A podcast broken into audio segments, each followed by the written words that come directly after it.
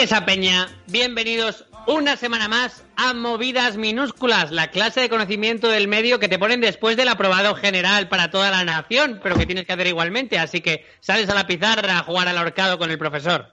A mi lado, como siempre, mi amigo, mi compañero Alex Gozalo. ¿Qué tal estás? Una semana más, el ahorcado de la pizarra.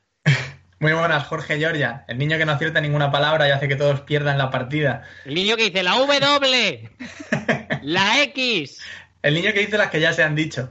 Eh, muy, muy, El muy sí- buenas, muy buenas a El todos. símbolo del cobalto. Yo puedo seguir así. A, U. El hashtag. Pero, en los noven- pero lo pides en los 90. Pero lo pides en los 90, el hashtag. Y todo el mundo, y nadie sabe qué es. Que es almohadilla, que es almohadilla. Claro, no claro. importa a nadie la almohadilla. Alex Gonzalo, ¿cómo estás? Pues estamos bien, estamos bien. Todo correcto, todo fine, todo nice, todo bien. Programa ¿Cómo desde la tú? cuarentena. Programa desde la cuarentena una semana más. Eh, nos hemos pasado a las grabaciones de cuarentena y precisamente hoy vamos a hablar de conversos, de Wow. personajes de la historia que cambiaron de bando, se pasaron de una cosa a otra, tralarí, tralará, esto antes me gustaba y ya no, o viceversa. No- a nosotros no es que nos guste mucho lo de habernos pasado a trabajar en casa todo el día en pijama tocándonos el faisán, pero os podéis imaginar. Así que antes de entrar en conversos, primero tenemos que hacer el chequeo. El chequeo, que esto no es para vosotros ni para nosotros, esto es para nuestros nietos, para que vean que semana a semana estábamos bien. Así que Alex, ¿qué tal estás? Todo bien, tío. Todo, Todo bien, todo normal. Es que no tengo nada que añadir. ¿Algo que destacar? No Que, pasa nada. que ha salido sol estos días y bien. Bueno, Alex, Bueno, ha llovido mucho también, pero Eh, claro, eh, notaréis por el bajón de lo que cuenta Alex que ya estamos en la fase he perdido la noción del tiempo y de la realidad, no pasa nada. yo he adquirido el horario de verano de la universidad. Oh, ¿ves? Sí que, sí que han pasado cosas. La vida ya Ya. es un tobogán cuesta abajo de vaguear. Claro, claro, ya es esto de. Es un pues, tobogán en el que han echado aceite para que bajes más rápido. ¡Bien! La diferencia que ahí era eh, yo viendo series y comiendo pipas hasta las 4 de la mañana y ahora a lo mejor con mis colegas de videollamada y, y a las 2 y, pico digo, oye, a lo mejor debería ir yéndome. Y a las 4 estoy jugando al Age of Empires. Así que, pues bueno, Claro, así es la mí- vida ahora. A mí me está pasando lo mismo, que si, si cambias el Call of Duty Warzone por el World of Warcraft, estoy viviendo la vida de la universidad. Eh, prácticamente igual, mismo horario, eh, mismo salir de casa prácticamente, eh, pero esforzándome, esforzándome, hashtag trabajar desde casa. Eso sí, señor. Pero bien, estamos bien. Ya nos, Sí, sí, sí. es que ya nos hemos hecho a esto. Es que en la Segunda Guerra Mundial, las primeras semanas, todo el mundo se diría, ¿cómo lo llevas? ¿Qué movida? La Segunda Guerra Mundial. Bueno, eh, todavía no le hemos puesto nombre, pero creemos que es la 2.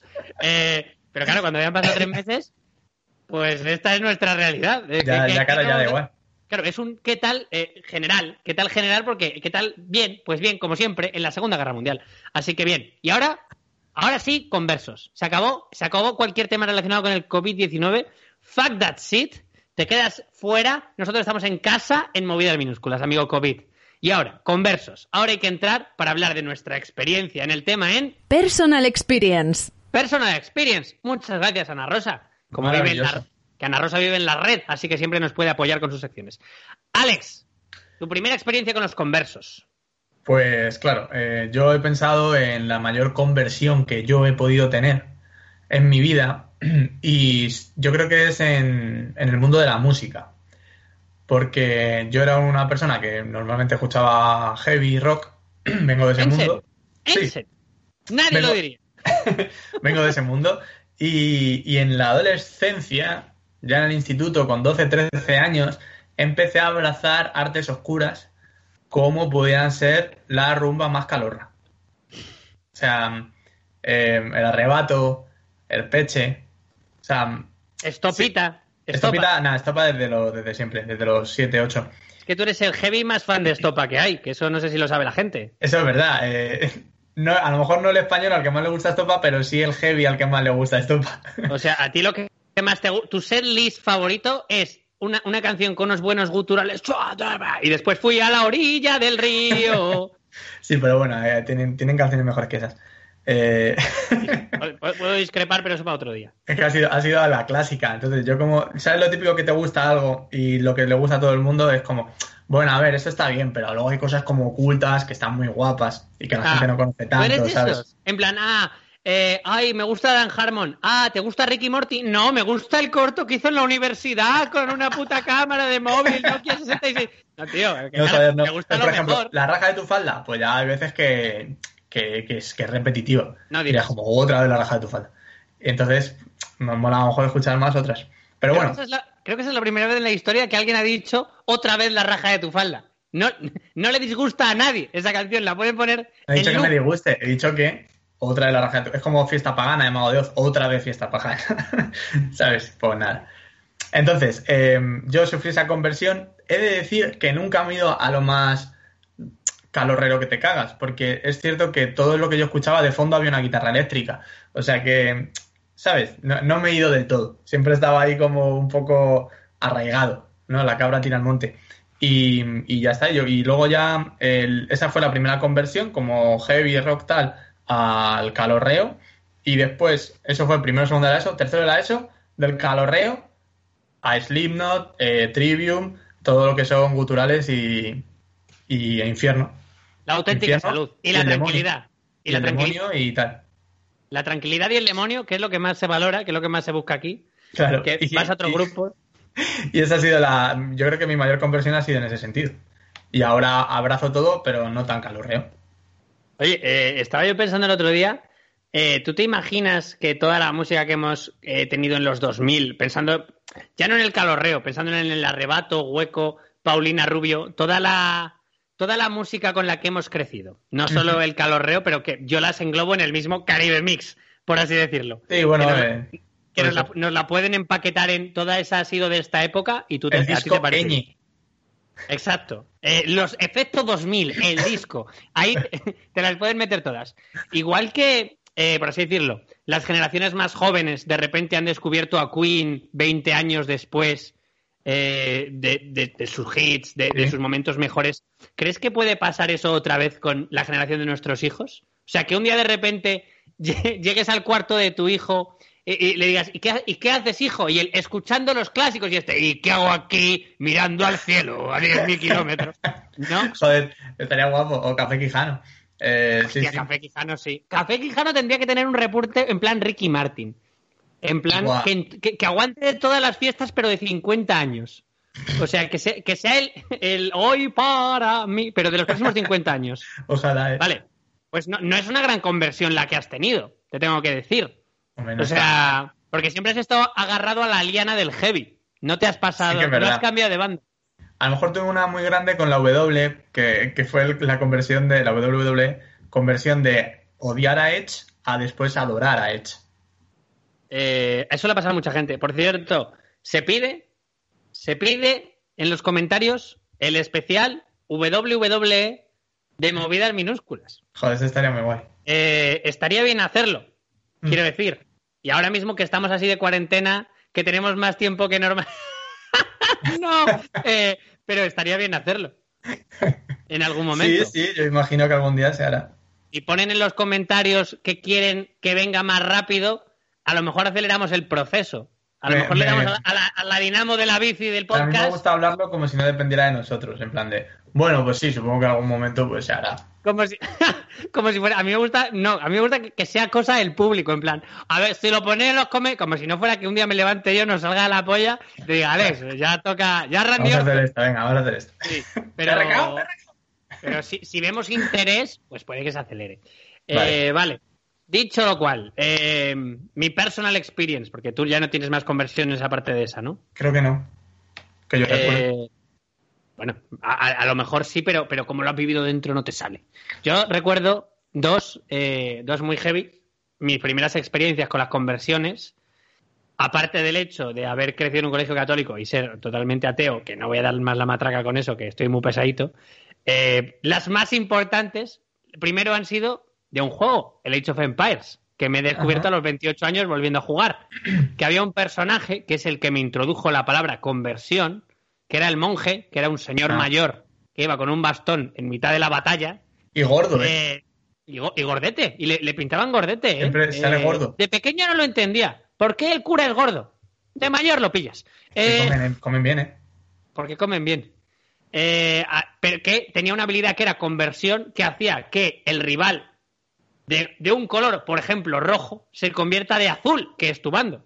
Y decías, ah, ha cambiado, ha cambiado de bando y de togas. Ahora va con los míos. Lo sé, lo sé porque lleva la misma camiseta de mi equipo. Por- porque era cura y eh, también tin- tintorero.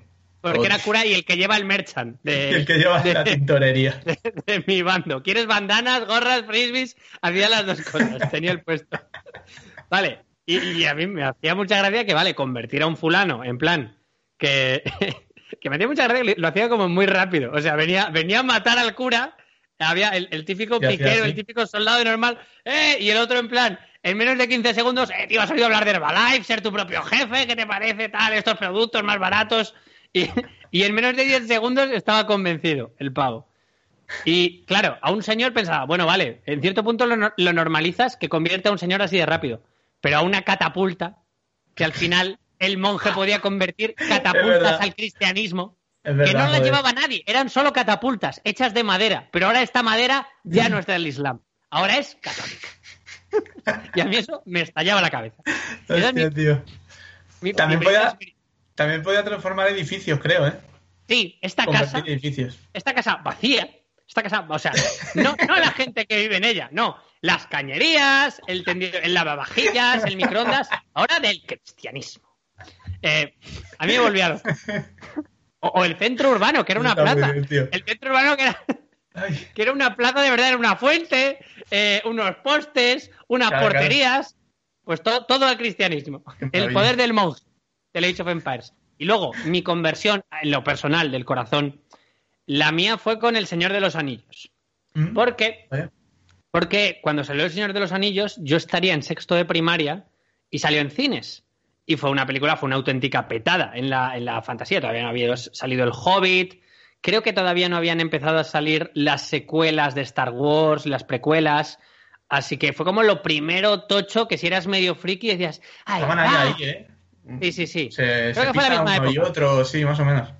un buen año para fueron buenos años para la fantasía así Sí. que ¿qué, qué me pasó a mí que a mí no me entró de primeras bien porque me pasó el efecto de sabes cuando alguien cuando mucha gente a tu alrededor dice esta serie es genial y tú que eres idiota dices pues no la veo porque le gusta a todo el mundo pues pues a mí eso me pasó No quiero ver Stranger Things. ¿Por qué? Porque la gente dice que está muy bien.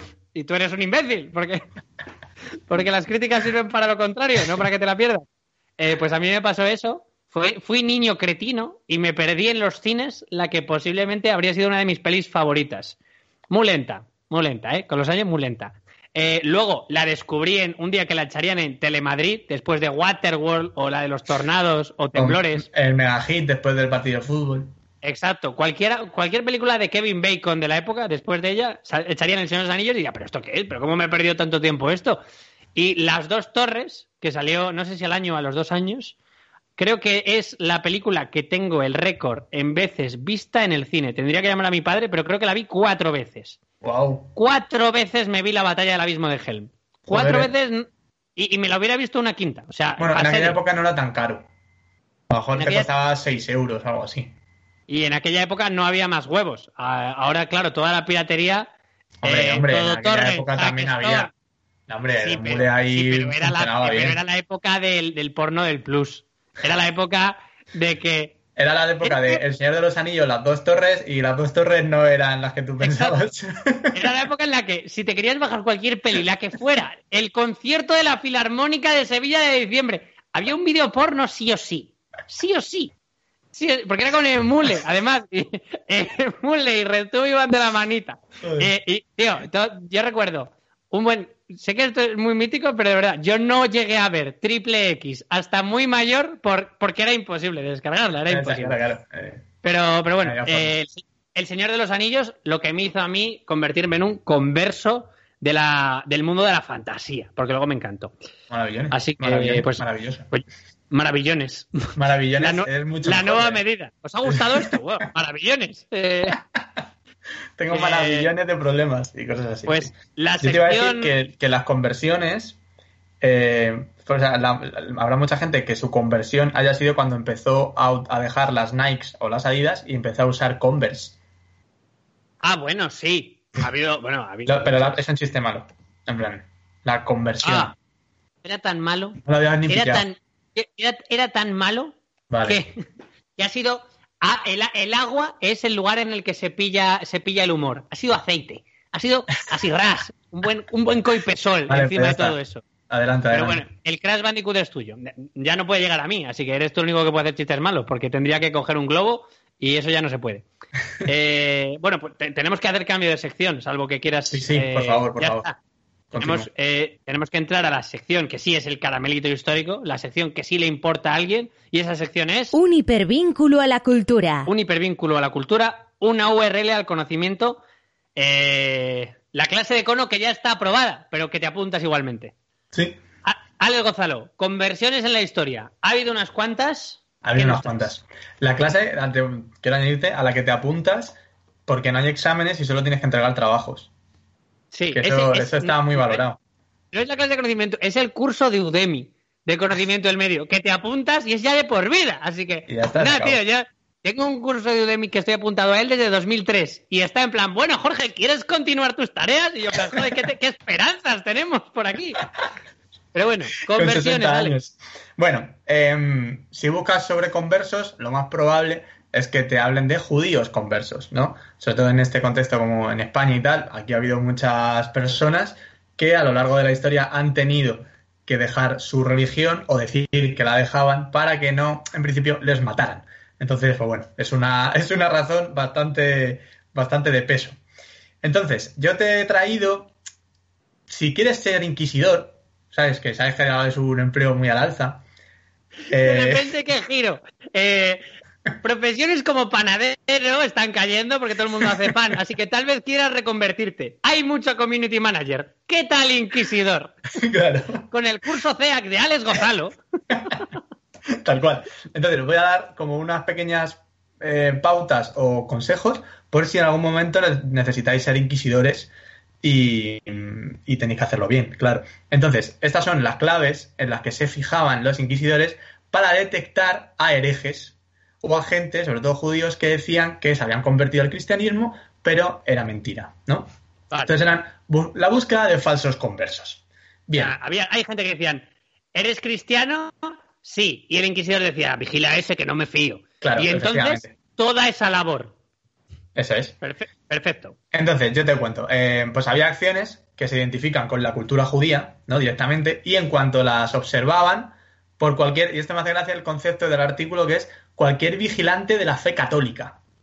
Que es, que es como muy guay. ¿Tú, ¿Tú a qué te dedicas? Yo soy vigilante de la fe católica. Como que te llena mucho el currículum, ¿no? Entonces, Allá, en allá cuanto- donde no ve Dios, yo veo. Exacto. Entonces, en cuanto veían algo de eso, se lo comunicaban a los funcionarios del Santo Oficio, a la Inquisición, eh, que claro, tenían ojos en todas partes gracias a qué? A eh, confabularse con familiares, o sea, a lo mejor tu cuñado te estaba vendiendo, eh, tu tío, a colaboradores en plan tu vecina, tu vecino, o sea, ese vecino que es cotilla y tal, pues antes eso se pagaba, antes eso era un, un buen Oh. trabajo. Señora del visillo, que está día asomada, antes, antes estaba remunerado. Estaba remunerado por Dios. Yo no creo, hombre, a estos imagino que les, menos. Le- imagino que les pagarían algo, pero a Hostia, saber. ¿te imaginas con el paso de los años Dios bajándote el sueldo? Porque ya, porque ya no se necesitan tantas viejas del visillo. Mira, estás Mira, bajando el nivel. Eh, No, antes me solías yo- traer 10 herejes al mes. Claro, Dios Claro. diciéndote, es que las cosas están muy mal, tienes que entenderlo, ya verás cómo vienen meses claro. Pero estaría guay, ¿no? Como que eh, tú, tu vecino agobiado, diciendo, joder, macho, es que el, año, el mes pasado hice 10 y me han puesto los objetivos en 8 y ahora solo llevo 4 herejes y estamos a la última semana. O sea, como, como muy agobiado. Bien. Son, car- Eh, son carpeteros del mal, perdón, ya, ya con Tal esto- cual, tal cual, son, sí, son- sí. son carpeteros del mal. Pero bueno, y bueno, avancemos, avancemos. ¿Qué hechos constituyen una sospecha fehaciente de judaísmo? Bien. Lavarse los brazos en público. Porque, Pero- pues, eh, tú sabes, es Sevilla, verano, pues a lo mejor te acercas a la fuente y te refrescas, ¿no? Que te echas un poco de agua en la nuca, tal. Eh, pues a lo mejor te estás lavando los brazos y te detienen. Y dices, no, que te queman, pasa un poco de calor, que si no pasarás mucho. Claro. Pero, pero, pero, porque sí, porque si no, no te vas a la crema. Eh, sí, por lavarse los brazos. En público. O sea, si tú luego te querías lavar en casa, no había problema. Claro, porque los buenos cristianos tienen los brazos hechos de teflón y la mierda no se les pega, así que no hay que lavar. No podías, no podías ir al tierra, que sabes que el tierra muchas veces estás comiéndotelo y te baja la salsa y te cae hasta el codo. Bueno, te- te- necesitas una comadrona para comerte un burrito de tierra. Madre mía, es verdad. Totalmente. Eso no se puede, ¿vale? Eso es eh, un hecho de sospecha de judaísmo. ¿Qué más? Comer con la mano izquierda. O sea, si eres zurdo, estás en la mierda. O sea, cómo estamos acotando. Sí, sí, o sea, si estás en el restaurante, pues tú súper concentrado, en plan de la derecha, la derecha, la derecha. la sopa con la derecha. Así. Eh, también, no comer carne. O sea, si no comes carne, también eres sospechoso. Tienes Pero- que, eh, pues, comer un poco siempre. Siempre, siempre un Big Mac, unos nuggets, para despistar. No te pero- una ensalada. Todos los días a garbanzos, que son gorda mogollón. No vaya a No. ser que. Al revés, tendrías que echarle ahí choricillo y jamón al cocido. Ah, claro. Ah, como no los que no... Ah, vale, perdón, no he entendido al revés. Vegetariano igual judío. Correcto. Vegetariano y zurdo, muy judío. Vegetariano, Zurdo. zurdo y limpito y limpito a la hoguera directos. Claro. Vale, tres de tres. Eh, por Ah, supuesto, no descansar, no descansar el sábado también. Eh, y esto me encanta, no cambiar la ropa de la cama los viernes por la tarde. O sea, si tú no cambiabas la ropa de la cama los viernes por la tarde, es muy probable que fueras un falso converso. Entonces yo ¿Te habías imagino, la colada un Claro. miércoles? si como te vieran la- el martes colgando las sábanas, estabas muerto. Oy, oy, oy. Oy, oy, oy. Eso, fatal. Aunque, vamos, ya me imagino como la policía de la ropa, la policía de la cama, llegando a tu casa. ¿Qué estáis haciendo? Es una redada, no, por favor. Más vale que veas esas sábanas llenas de mierda. bueno, eh, más sospechas que delataban al infiel. Dicen, eh, era eh, la reunión de varias personas para entonar cánticos no eclesiásticos. Es decir, que tú, un fin de borracho con tus colegas, que estás en el bar o estás por ahí, entonces dices, eh, yo qué sé, hemos venido a emborracharnos, pues eso también, eh, encarcelado. Sí, no, pero eso te- tenía trucos. Si al final cantaba así a Jesucristo, le parece bien, con lo que sea, eh, era casa, era como gritar casa, Claro, claro. era Tuli. No te podían pillar. Eso está bien, eh, modificar canciones. Y eh, esta es la mejor, levantarse de la cama, comer y volver a acostarse. La siesta del carnero. La legendaria siesta del carnero de los domingos. Puedes llamarlo así o puedes llamarlo todo el mundo hoy en día. en plan, Es verdad, todo el mundo hoy que las- dice, pues hoy no me apetece, hoy es un día de mierda y me levanto, tal, voy a comer y me vuelvo a la cama. Las personas durante el COVID, también puedes llamarlo. Oye, pero estoy pensando, lo de los brazos, por ejemplo. O sea, todo tiene un sentido de por qué es judío eso. En plan, claro, lavarse los brazos en público, porque seguro que vienen directamente de hacer circuncisiones y tienen los brazos manchados de pito de bebé. O sea, ¿hay alguna, ¿hay alguna razón de por qué eso les molesta? No lo sé, tío, porque como no soy judío, no, no sé cuáles son las tradiciones. Pero, pues bueno, son cosas de la cultura judía que en el momento en el que se veía eso era como, pues tú para adelante. Pero claro, ya afinan mucho porque esto es lo que es. Era un. Cuanto más número tengamos, pues mejor. Ya lo hemos dicho antes, eran comerciales. Eran carpeteros. Entonces, pues si, este, si este mes has pillado a seis, pues este verano te vas de vacaciones a Denia. Así Correcto. que son nada, bienvenidos los seis. Estos son un poco los consejos para ser buen inquisidor o inquisidora. Vigilar a la gente que lave la ropa, ojo esos brazos. Pues muy bien. Si alguno se quiere reconvertir, pues un servicio público has hecho, Alex. Y cuidado Sin con los vegetarianos zurdos. Esos son los, los que primero van a caer. Sí. Eh, no- no- bueno, algún día tenemos que hablar de expulsiones, porque en España es verdad que hay mucho converso hasta que de repente a España le ha dejado de apetecer que los haya. Y han dicho, 24 horas tenéis para... Que viene el COVID, que viene el COVID, largaos. Eh, bueno, eh, pues yo te traigo eh, otro tipo de, de conversos, Alex. Yo te traigo unos conversos del marketing. Bueno, Porque vengo, vengo a hablarte de... Te traigo un tema delicioso. ¿Por qué qué no moderno? ¿eh? Te traigo un tema delicioso. Si Me vas a hablar de digo, gastronomía. si yo te digo un sabor brutal, estoy hablándote de No sé, ¿eso qué es? ¿Eso qué es radical o...? Kellogg, Radic, Radical. Espera, espérate, que miro el calendario del ordenador a ver si estamos en el 1985. No, parece que no, lo siento. Eh, creo que solo has viajado al pasado tú, cabronazo. Eh, mira, mira, eh, hace uno, un año o algo así, o menos, yo consumí Radical, que lo siguen vendiendo, ¿eh? Y, y, tienen en la fábrica una foto tuya en la que pone gracias a este tío comemos tres veces al día. Eh, debes, debes... Ojalá aparezcan los otros seis consumidores de Radical al año. Y yo creo que lo he dicho una vez, incluso creo que a lo mejor lo he dicho en el podcast, eh, y lo siento por volver a decirlo por la, por la marca, pero no estaba tan bueno como recordaba. Joder, tú estabas remando a favor. Estaba pensando, a lo mejor no sale un patrocinio de Radical. No, ya ni de coña. No nos van a patrocinar nadie en la vida. Se ¿eh? acabó.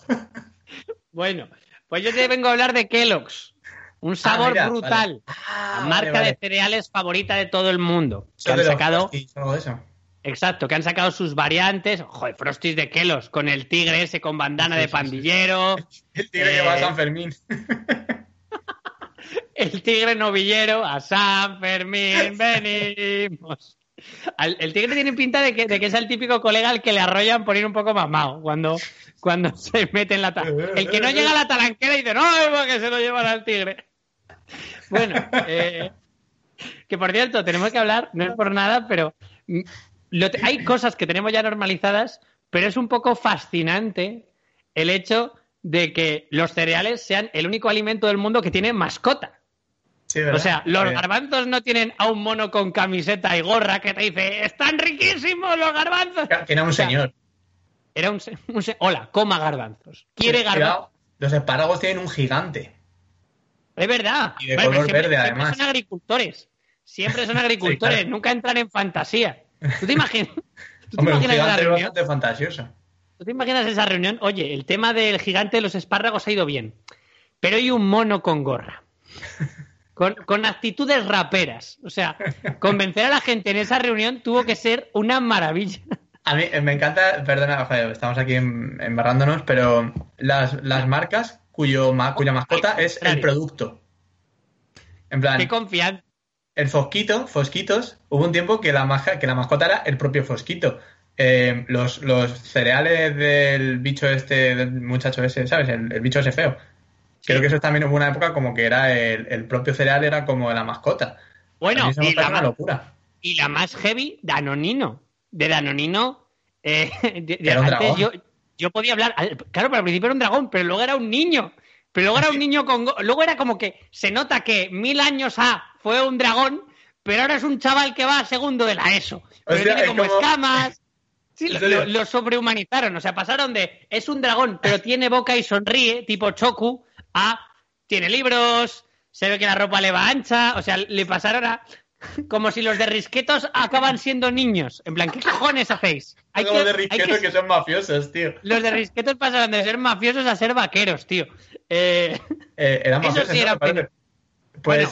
¿qué te iba a decir? Em, Danonino es como que el hada madrina de Pinocho se quedó a medias. O sea, que hizo el hechizo también de ahora eres un niño, pero... estornudó a mitad de hechizo, a mitad de hechizo, sale la y, y así te has quedado. Oye, no, soy un monstruo. Y la otra, pues aquí pone que no tiene arreglo, tío. Así que.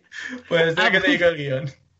Vale, ya está. Se acabó la este publicidad. momento de apología. Kellogg's, un sabor brutal, tío. es que no nos van a patrocinar nadie jamás. Aunque no están tan buenos como lo recordaba. Aunque me he pasado a Cruesley. Bueno, eh, vamos a ver. Kellogg's, un sabor brutal. Te traigo el origen de Kellogg's, de los cereales Kellogg's, ¿vale? Vale, me he vale. metido en la página web de Kellogg's, los cereales, y viene una pequeña parte en la que pone la historia de Kellogg's. Y siendo nosotros un programa de historia, he pensado que sería bueno traerlo, ¿vale? Ajá.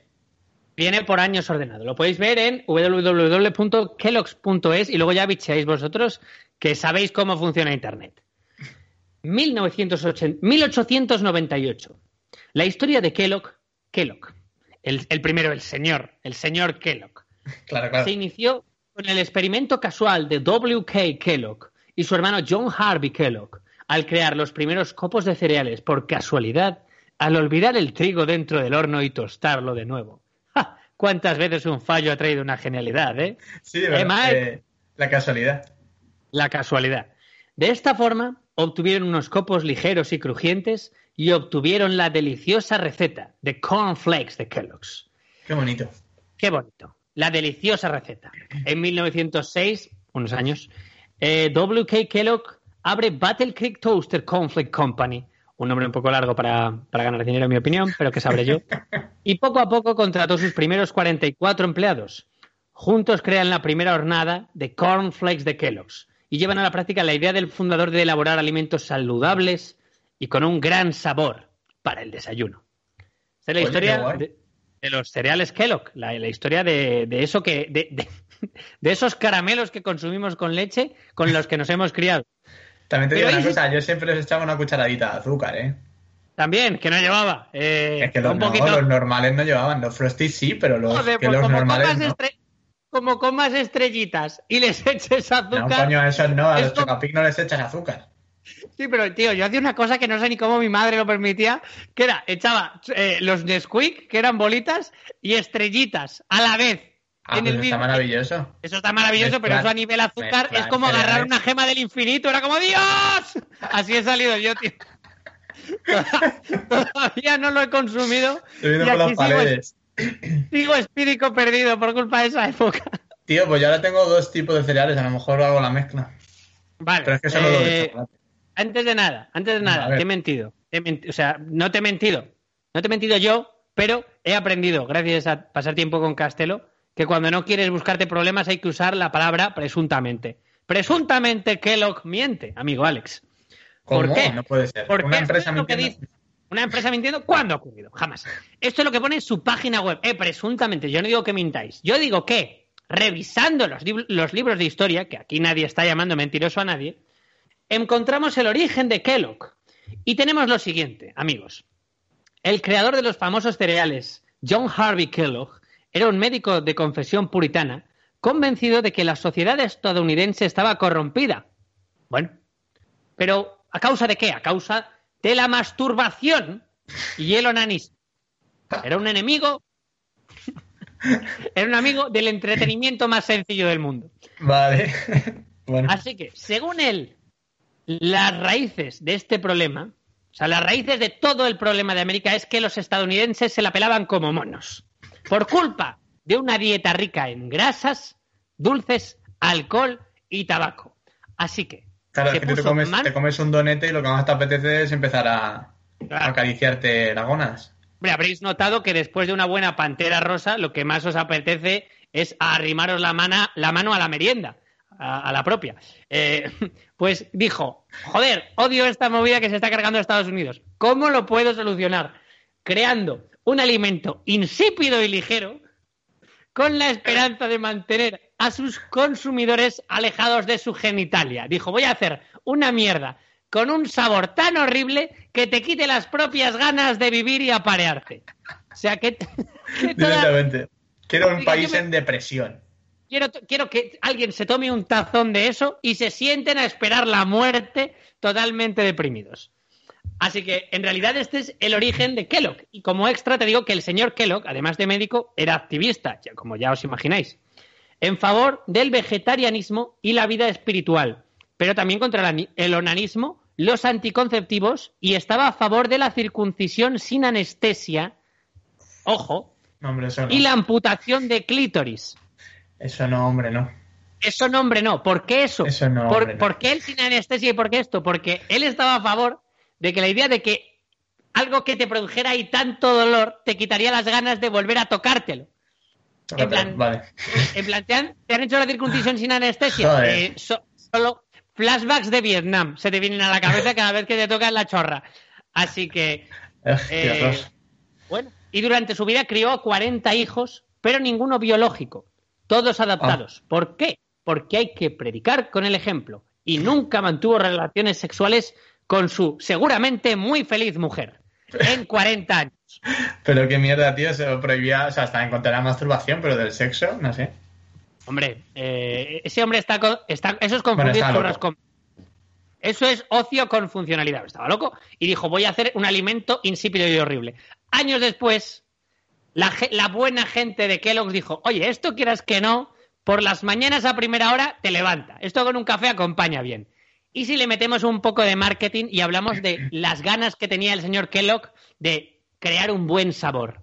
Y Kellogg se convirtió a sí misma, hizo una conversión en torno al marketing en, convertir su marca en los cereales del buen sabor. Me gusta que este pavo, hola, soy John Kellogg, odio las pajas, pum, pum, pum, pum, pum, 100 años después, hola, soy Choco, el mono de los cereales. Eh, la vida, la vida tiene unos caminos más raros. A ver. Yo pasó de, odiar que la gente se la pelara como monos a tener un mono como mascota. Ah. Exactamente. ¿Y qué hacía ese mono? ¿Qué, lo, ¿Qué hacía cuando uno estaba haciendo los anuncios? que te lo cuente. Tú ya lo sabes, Kellogg. Tú ya sabes lo que hacía.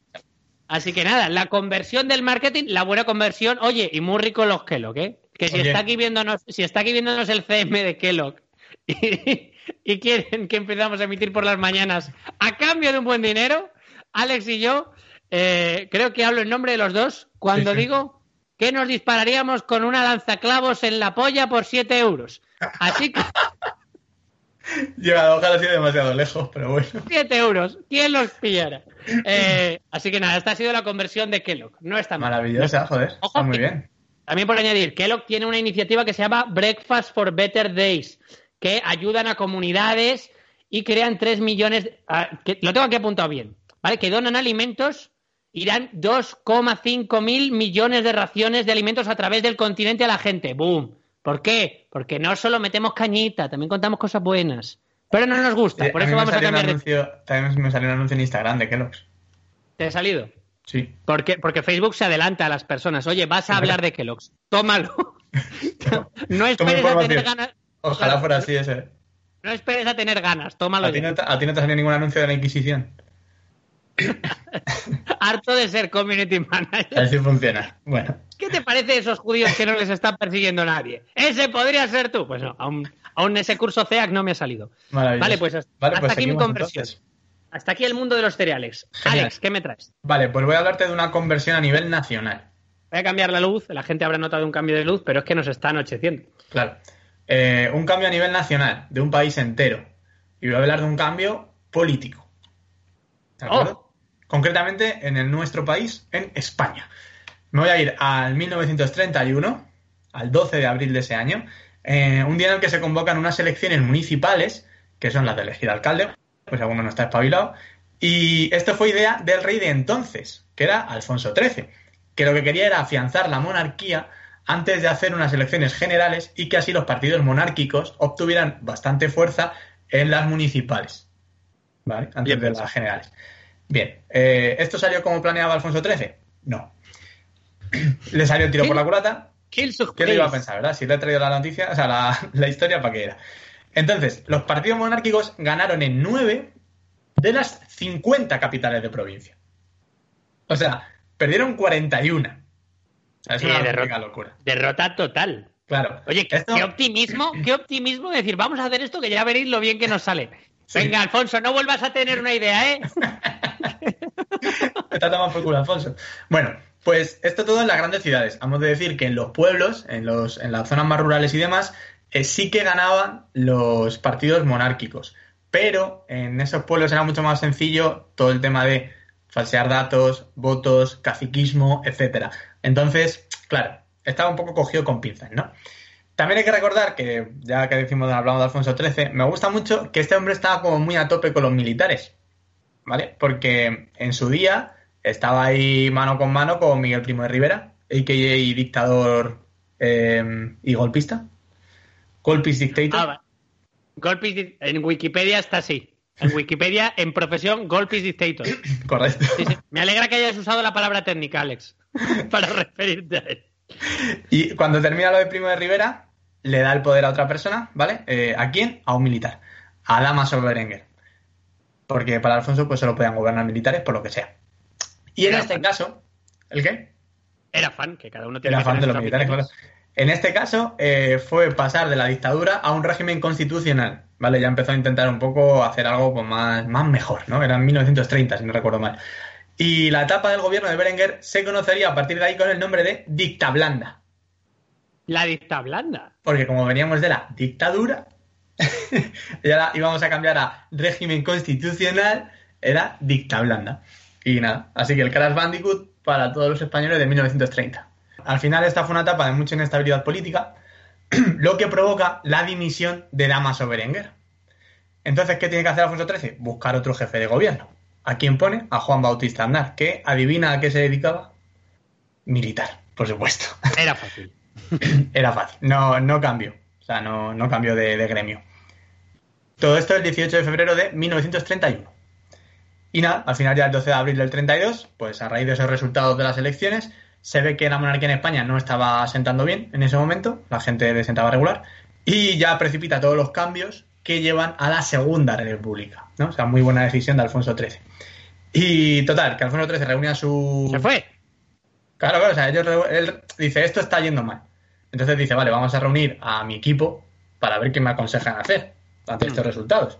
Entonces él eh, se reúne, imagino, con su peña y ya le dicen, bueno, eh, porque le dicen, oye, hemos perdido engagement, eh, a la gente, a la gente, estos últimos resultados veo que no están bien, hemos perdido seguidores. Mucho un follow y poco trending topic, Alfonso. Claro, y él como yo lo estoy intentando porque ya me he hecho unos stories, unos directos, me he hecho unos challenges, tal. De... Pongo los hashtags en los comentarios, hashtag rey, hashtag Claro. rey España, lo hashtag rey poniendo- de España. A lo mejor estoy poniendo demasiados porque a lo mejor ha cambiado el algoritmo, tal. O sea, ya agobiado, ¿no? Y, y tu equipo diciendo, no te preocupes, Alfonso, tenemos la solución. La solución es que te pires. Lárgate. Alfonso XIII como un Bainer en 2010, diciendo que, que- que se me cierra el chollo, ¿qué puedo hacer? Claro. Y, y nada, al final pues se marcha. Pero se marcha, te voy a terminar en plan bonito, por las declaraciones que hizo antes de pirarse, que fueron las siguientes. Las elecciones me revelan que no tengo hoy el amor de mi pueblo. Hallaría medios sobrados para mantener mis regias prerrogativas con quienes las combaten. Pero quiero apartarme de cuanto sea lanzar a un compatriota contra otro en fratricida guerra civil. Gracias. ¡Wow!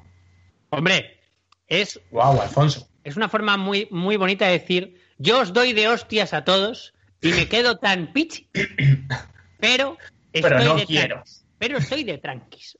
Yo podría iniciar una guerra civil, pero no quiero. Y así fue, así se marchó y se instauró la Segunda República. Hombre, irse sin crear una, una guerra civil es todo un detalle. Hay que Sí, decir. verdad. Sobre todo porque la mayoría de la peña que solemos traer suele decir guerra, guerra, gue-". Así que, oye, mira, qué Sí, bonito final de la historia, sí, señor. totalmente. Para hacerte una buena serie. Y, y esta supongo que es la conversión de. La conversión de España de la monarquía a la República. A la Segunda República. Luego, luego creo que hay más capítulos, ¿eh? Creo que la Sí, serie. no acaba así, ¿eh? Creo que. No, Luego no hay, unas hacer, cuantas, hay unas cuantas temporadas que sí que están muy bien. no quiero hacer spoiler, pero lo que viene después, joder. Luego. Creo que, creo que se mezcla con las chicas del cable y tal. Y... Sí. Luego es en la que compraron presupuesto para armas y cosas, no sé. Sí. Eh, habrá que verla, ya la echarán. Eh, pues muchas gracias, Alex. Joder, eh, yo, yo te traigo otros conversos. Casualmente hoy hablamos de conversos y te traigo más. Claro, converso, como tú bien has dicho al principio de- del programa, se suele atribuir a la religión. Tú te has referido a judíos, Sí. judíos conversos, evidentemente, pero está asociada al cristianismo, sobre todo. Irse del cristianismo o volver del cristianismo. Así que yo te traigo la otra dirección de hacerse converso, que es estar en el cristianismo y largarse, cosa poco común en épocas pasadas, porque solía ser pers- perseguido por inquisidores, que al final son personas, pero te traigo conversos que fueron perseguidos por Dios, porque hoy vengo a hablarte de ángeles caídos.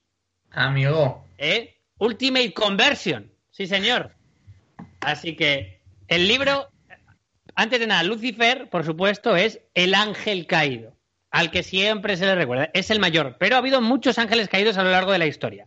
El libro de Enoch menciona un total de 200, de los cuales solemos conocer a los más importantes. Pues como todo, youtubers, ¿cuántos hay? Pues así. Pero ¿cuántos os suenan los nombres? Pues un puñado solo.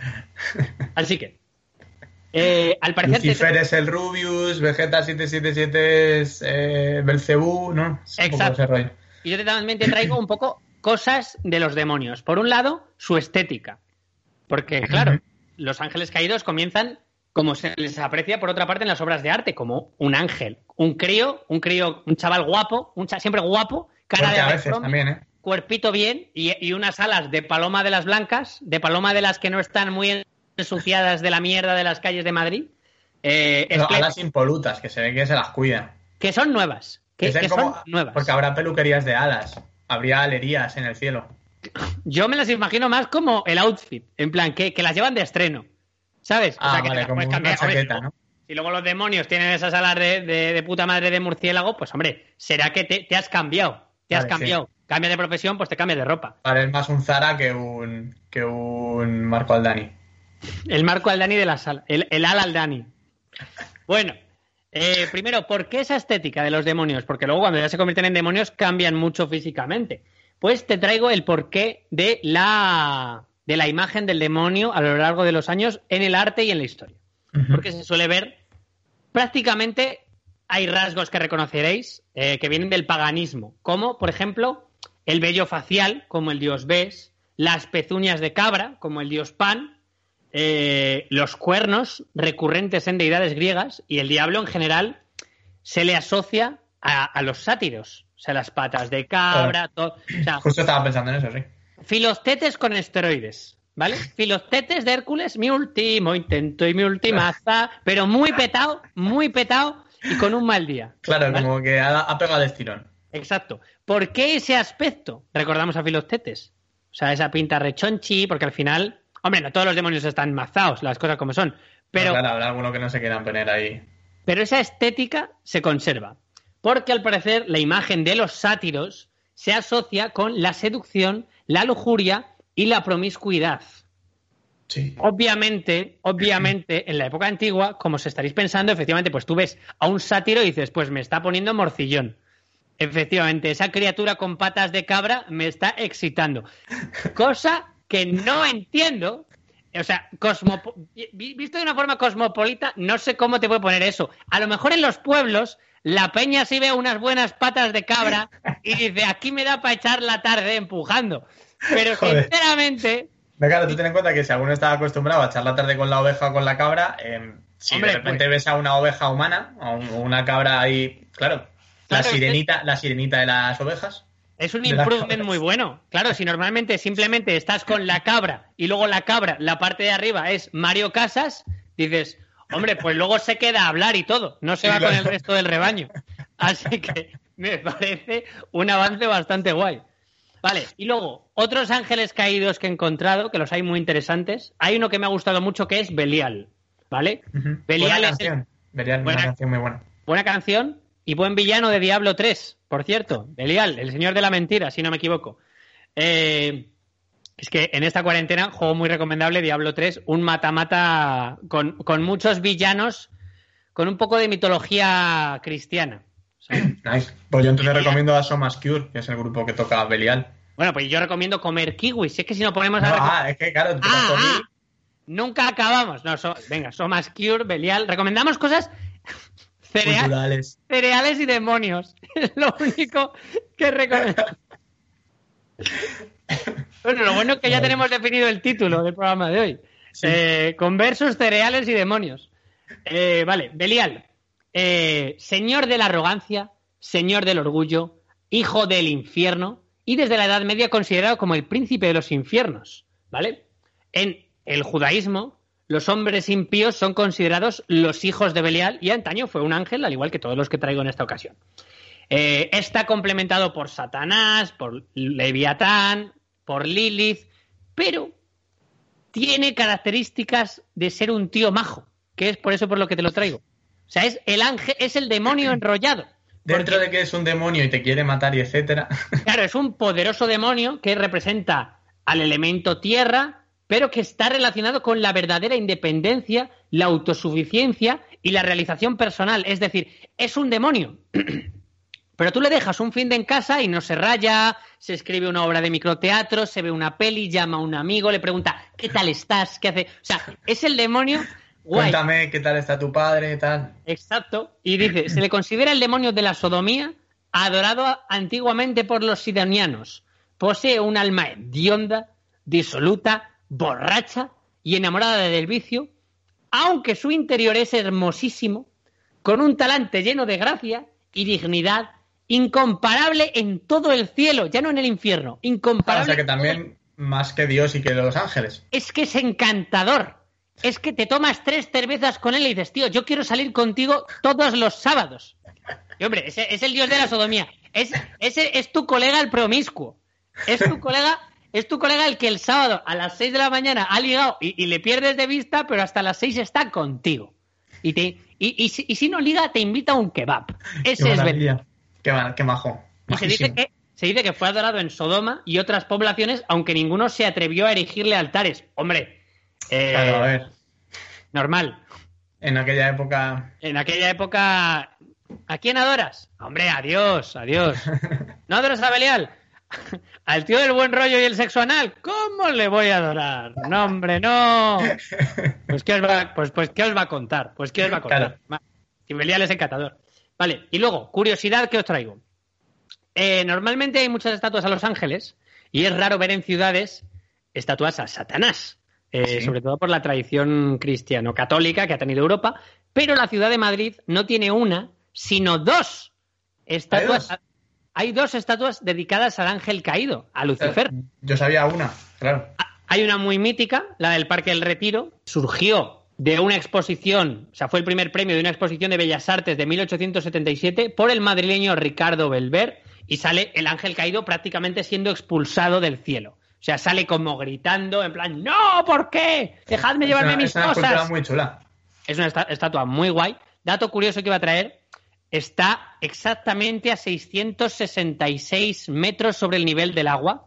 Es una estatua guay, enrollada. ¿Y cuál es la segunda? ¿Cuál es la segunda? Lo- ah, por cierto, los de iVox, si venís a YouTube, ahora mismo estaréis viendo. Está ahí. Está ahí Satanas. Satanas en toda su gloria en el retiro. Ahí le tenéis.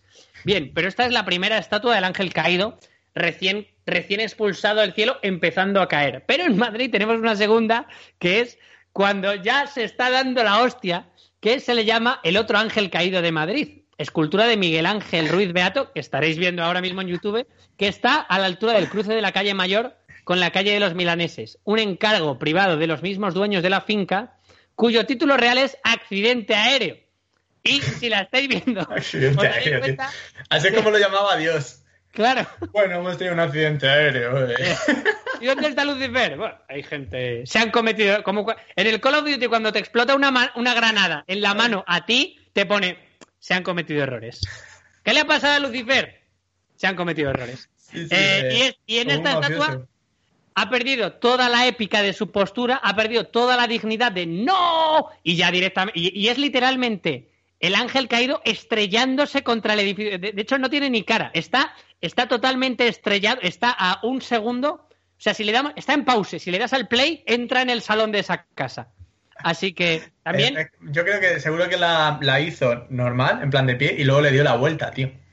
o, O sea, Oh, bueno, tiene toda la pinta de ser así. o se, se le cayó, se dio la vuelta y dijo: Oh, pero si queda estupenda. Oh, mucho mejor. Antes era. En, en verdad estaba, era el ascenso de, de Satán. Se llamaba la ascensión. Se cayó y dijo, "Bueno, chic, eh, se, ha- se han cometido errores.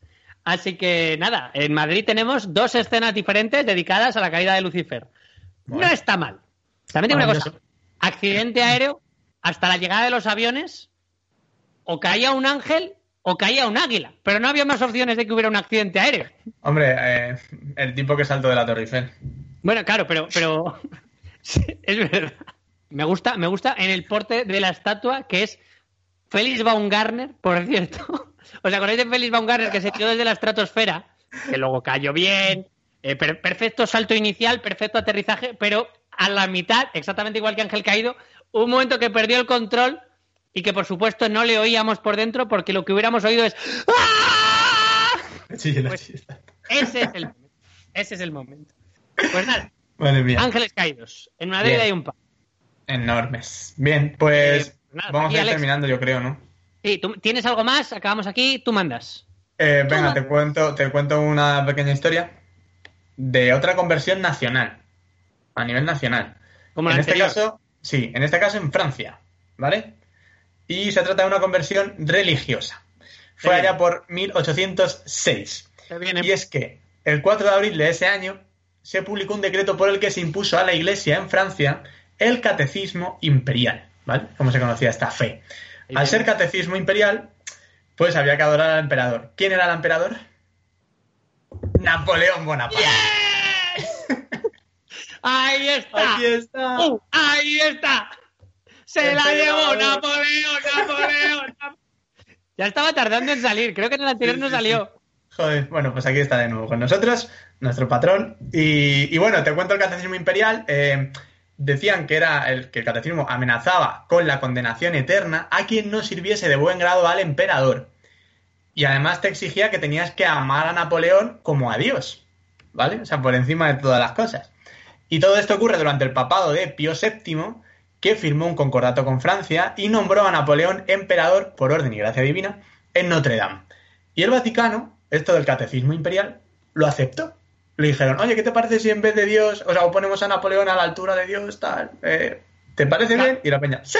Fue como cambiar la mascota de los cereales. Fue como cuando cambiaron a Danonino. Dios está bien. ¿Pero qué te parece este tío bajito que, todo, que solo gana guerras? Eh, pues puede conectar con la chavalada. Claro. Que Dios es Eh, bastante que mayor. En su época seguro que era muy trendy. Y muy influencer. Bien, ¿por qué ocurre todo esto? Esto no es porque sí. Eh, después de la Revolución Francesa, la iglesia en Francia pues queda poco mal, ¿vale? Regular. Y Napoleón es quien, mediante un concordato con la Santa Sede, restablece la religión católica en el país y le devuelve una serie de privilegios perdidos a la Iglesia. ¿Todo esto es gratis? No, obviamente. Porque a cambio de recuperar y de mantener una serie de beneficios, Napoleón hace que la Iglesia acepte todas esas condiciones y entre ellas que uno de los deberes cristianos es adorar al emperador, ¿no? Entonces, eh, Napoleón es un máquina, para mi modo de ver, porque consigue muchas cosas con esto. Consigue, por ejemplo, que los curas leyeran desde los púlpitos los boletines oficiales del ejército napoleónico. Es decir, es como si tú te fueras a misa el domingo y te pusieran el nodo. Más o menos. El señor Igual. es mi pastor y la guerra con Rusia avanza bien. Eh, bueno, esto me encanta. Fichó para su equipo, Napoleón, a San Pablo. No te estoy hablando de un chaval al que le llamaban San Pablo, te estoy hablando de San Pablo, San Pablo. A San Pablo. A San Holy Pablo. Pablo. Es, es- efectivamente. Pero, Holy espera, Paul. Pero espera, espera, pero el equipo. Pero qué merca- mercado de fichajes de dioses tenía. Claro, Napoleón era un máquina. Eh, Napoleón ficha a Hércules, el, el dios griego.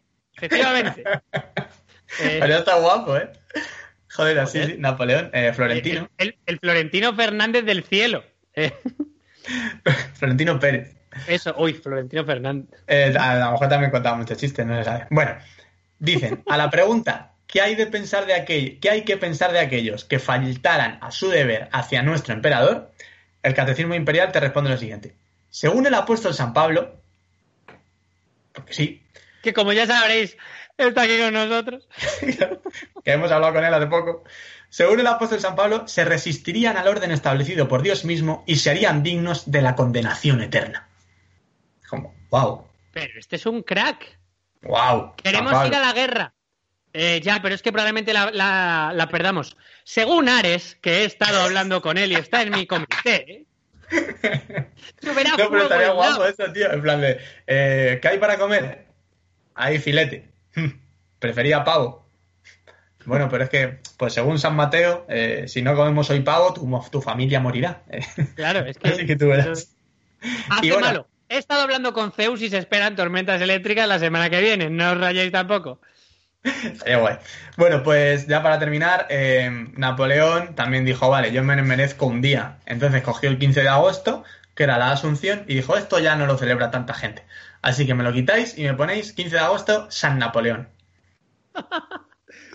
Tío. Y se acabó. Y ya está. Y esto es un poco el catecismo imperial. Eh, algo que por otra parte creo que es lo que practicamos nosotros en este programa. Y, muchos momis imagino que también. Este programa lo que no ha hecho es volver. O sea, Claro. este programa lo que no es. Se, se fue al catecismo imperial y se volvió. Nosotros lo que hemos hecho es. No, si estamos genial. Estamos en ese bando. Estamos en Napoleón. Eh, Estamos aquí, estamos aquí. A mí me Eh, encanta lo de este día no gusta tanto. Es como decir ahora mismo, el día del libro no está cuajando bien. ¿Qué tal si Claro. a partir de ahora es el día de PlayStation? ¿eh? Se celebraría mucho más. Claro, y el, retiro lleno de consolas. Y el Papa en plan, no Y de funciona. gamers. Pues qué bonito. eh, Pues sí, la conversión de todo un país imperial. hacia Napoleón. Sí, totalmente. Catecismo. Imperial. Que... Pues, pues qué maravilla, Alex. Pues eh, hasta aquí la, la mandanga. Sí. Da- Dar Pues- una conclusión, ¿no? Para cerrar. Completísimo, completísimo. Eh, Sí, verdad. pues, eh, pues, a ver, la conclusión que yo, yo tengo clara, que yo tengo clara al menos, es, al igual que con Kellogg's, eh, da igual si al principio empiezas tu movida eh, siendo el enemigo del mundo y de la masturbación, porque ser el enemigo de la masturbación es ser el enemigo del mundo, no os olvidéis jamás, es ir en contra de las personas. Sí. Pese a que puedas empezar con tu carrera siendo el enemigo del mundo, si luego acabas haciendo Frosties, estrellitas y chocapic, todo se puede perdonar. Nunca es tarde para ser un converso, amigos. Nunca es tarde. Para convertirse al lado del bien, ¿eh? ¿Eh? Ojo. ¿eh? Y- que no hemos y- hablado de Darth Vader, pero también es un converso. Por otra parte, creo que Chocapic, tío, ahora que lo pienso, creo que es de Nestlé. Pero Eh, bueno. a lo mejor no estamos hablando, a lo mejor todos los ejemplos que hemos dado Son de Nestlé. no- son de Nestlé y no son de Kellogg. A lo mejor Kellogg sí que completó su misión y estamos tú y yo aquí diciendo, ¡eh, el tigre, qué de puta! Lo voy a buscar. El tigre sí es, el tigre sí es. Y Pero- los Smacks también. Y los de Frosties- Choco- Frosties y Choco Smacks Crisp. seguro. Y el mono también es de Kellogg's. Pero. Chocapix, el perro, porque era Choco Crispies Choco. ¡De Kellogg's! ¡Sí! ¿Chocapix de Kellogg's? Sí, Choco Crispy Vale. de Kellogg's. De Choco. Crispies, el mono, el mono ¿Eh? sí. Chocapix creo que de Nestlé. Vale, la, ya está. moraleja, la moraleja también es da igual cuánto hables al pedo. Si en el último momento Wikipedia está contigo, has ganado. Y Eso hasta es. aquí, Y se acabó. y hasta aquí movidas minúsculas. Con Alex Gozalo. Con Jorge Giorgia. Con Ana Rosa, los aparatos. Y en Fibetalanda Podcast desde los nuestros hogares. Y en casa, por supuesto, hasta que acabe el fin del mundo. Así que nada, amigos, nos vemos la semana que viene. Tal vez no, tal vez esta semana haya doble. Tal vez sí, no sé cuándo lo escucháis. Pero en cualquier caso nos vemos aquí, en movidas minúsculas. esa peli. Yes, I've got heartaches by the number, a lot of them I can't win, but the day that I stop counting, that's the day my world will end. Heartache number one.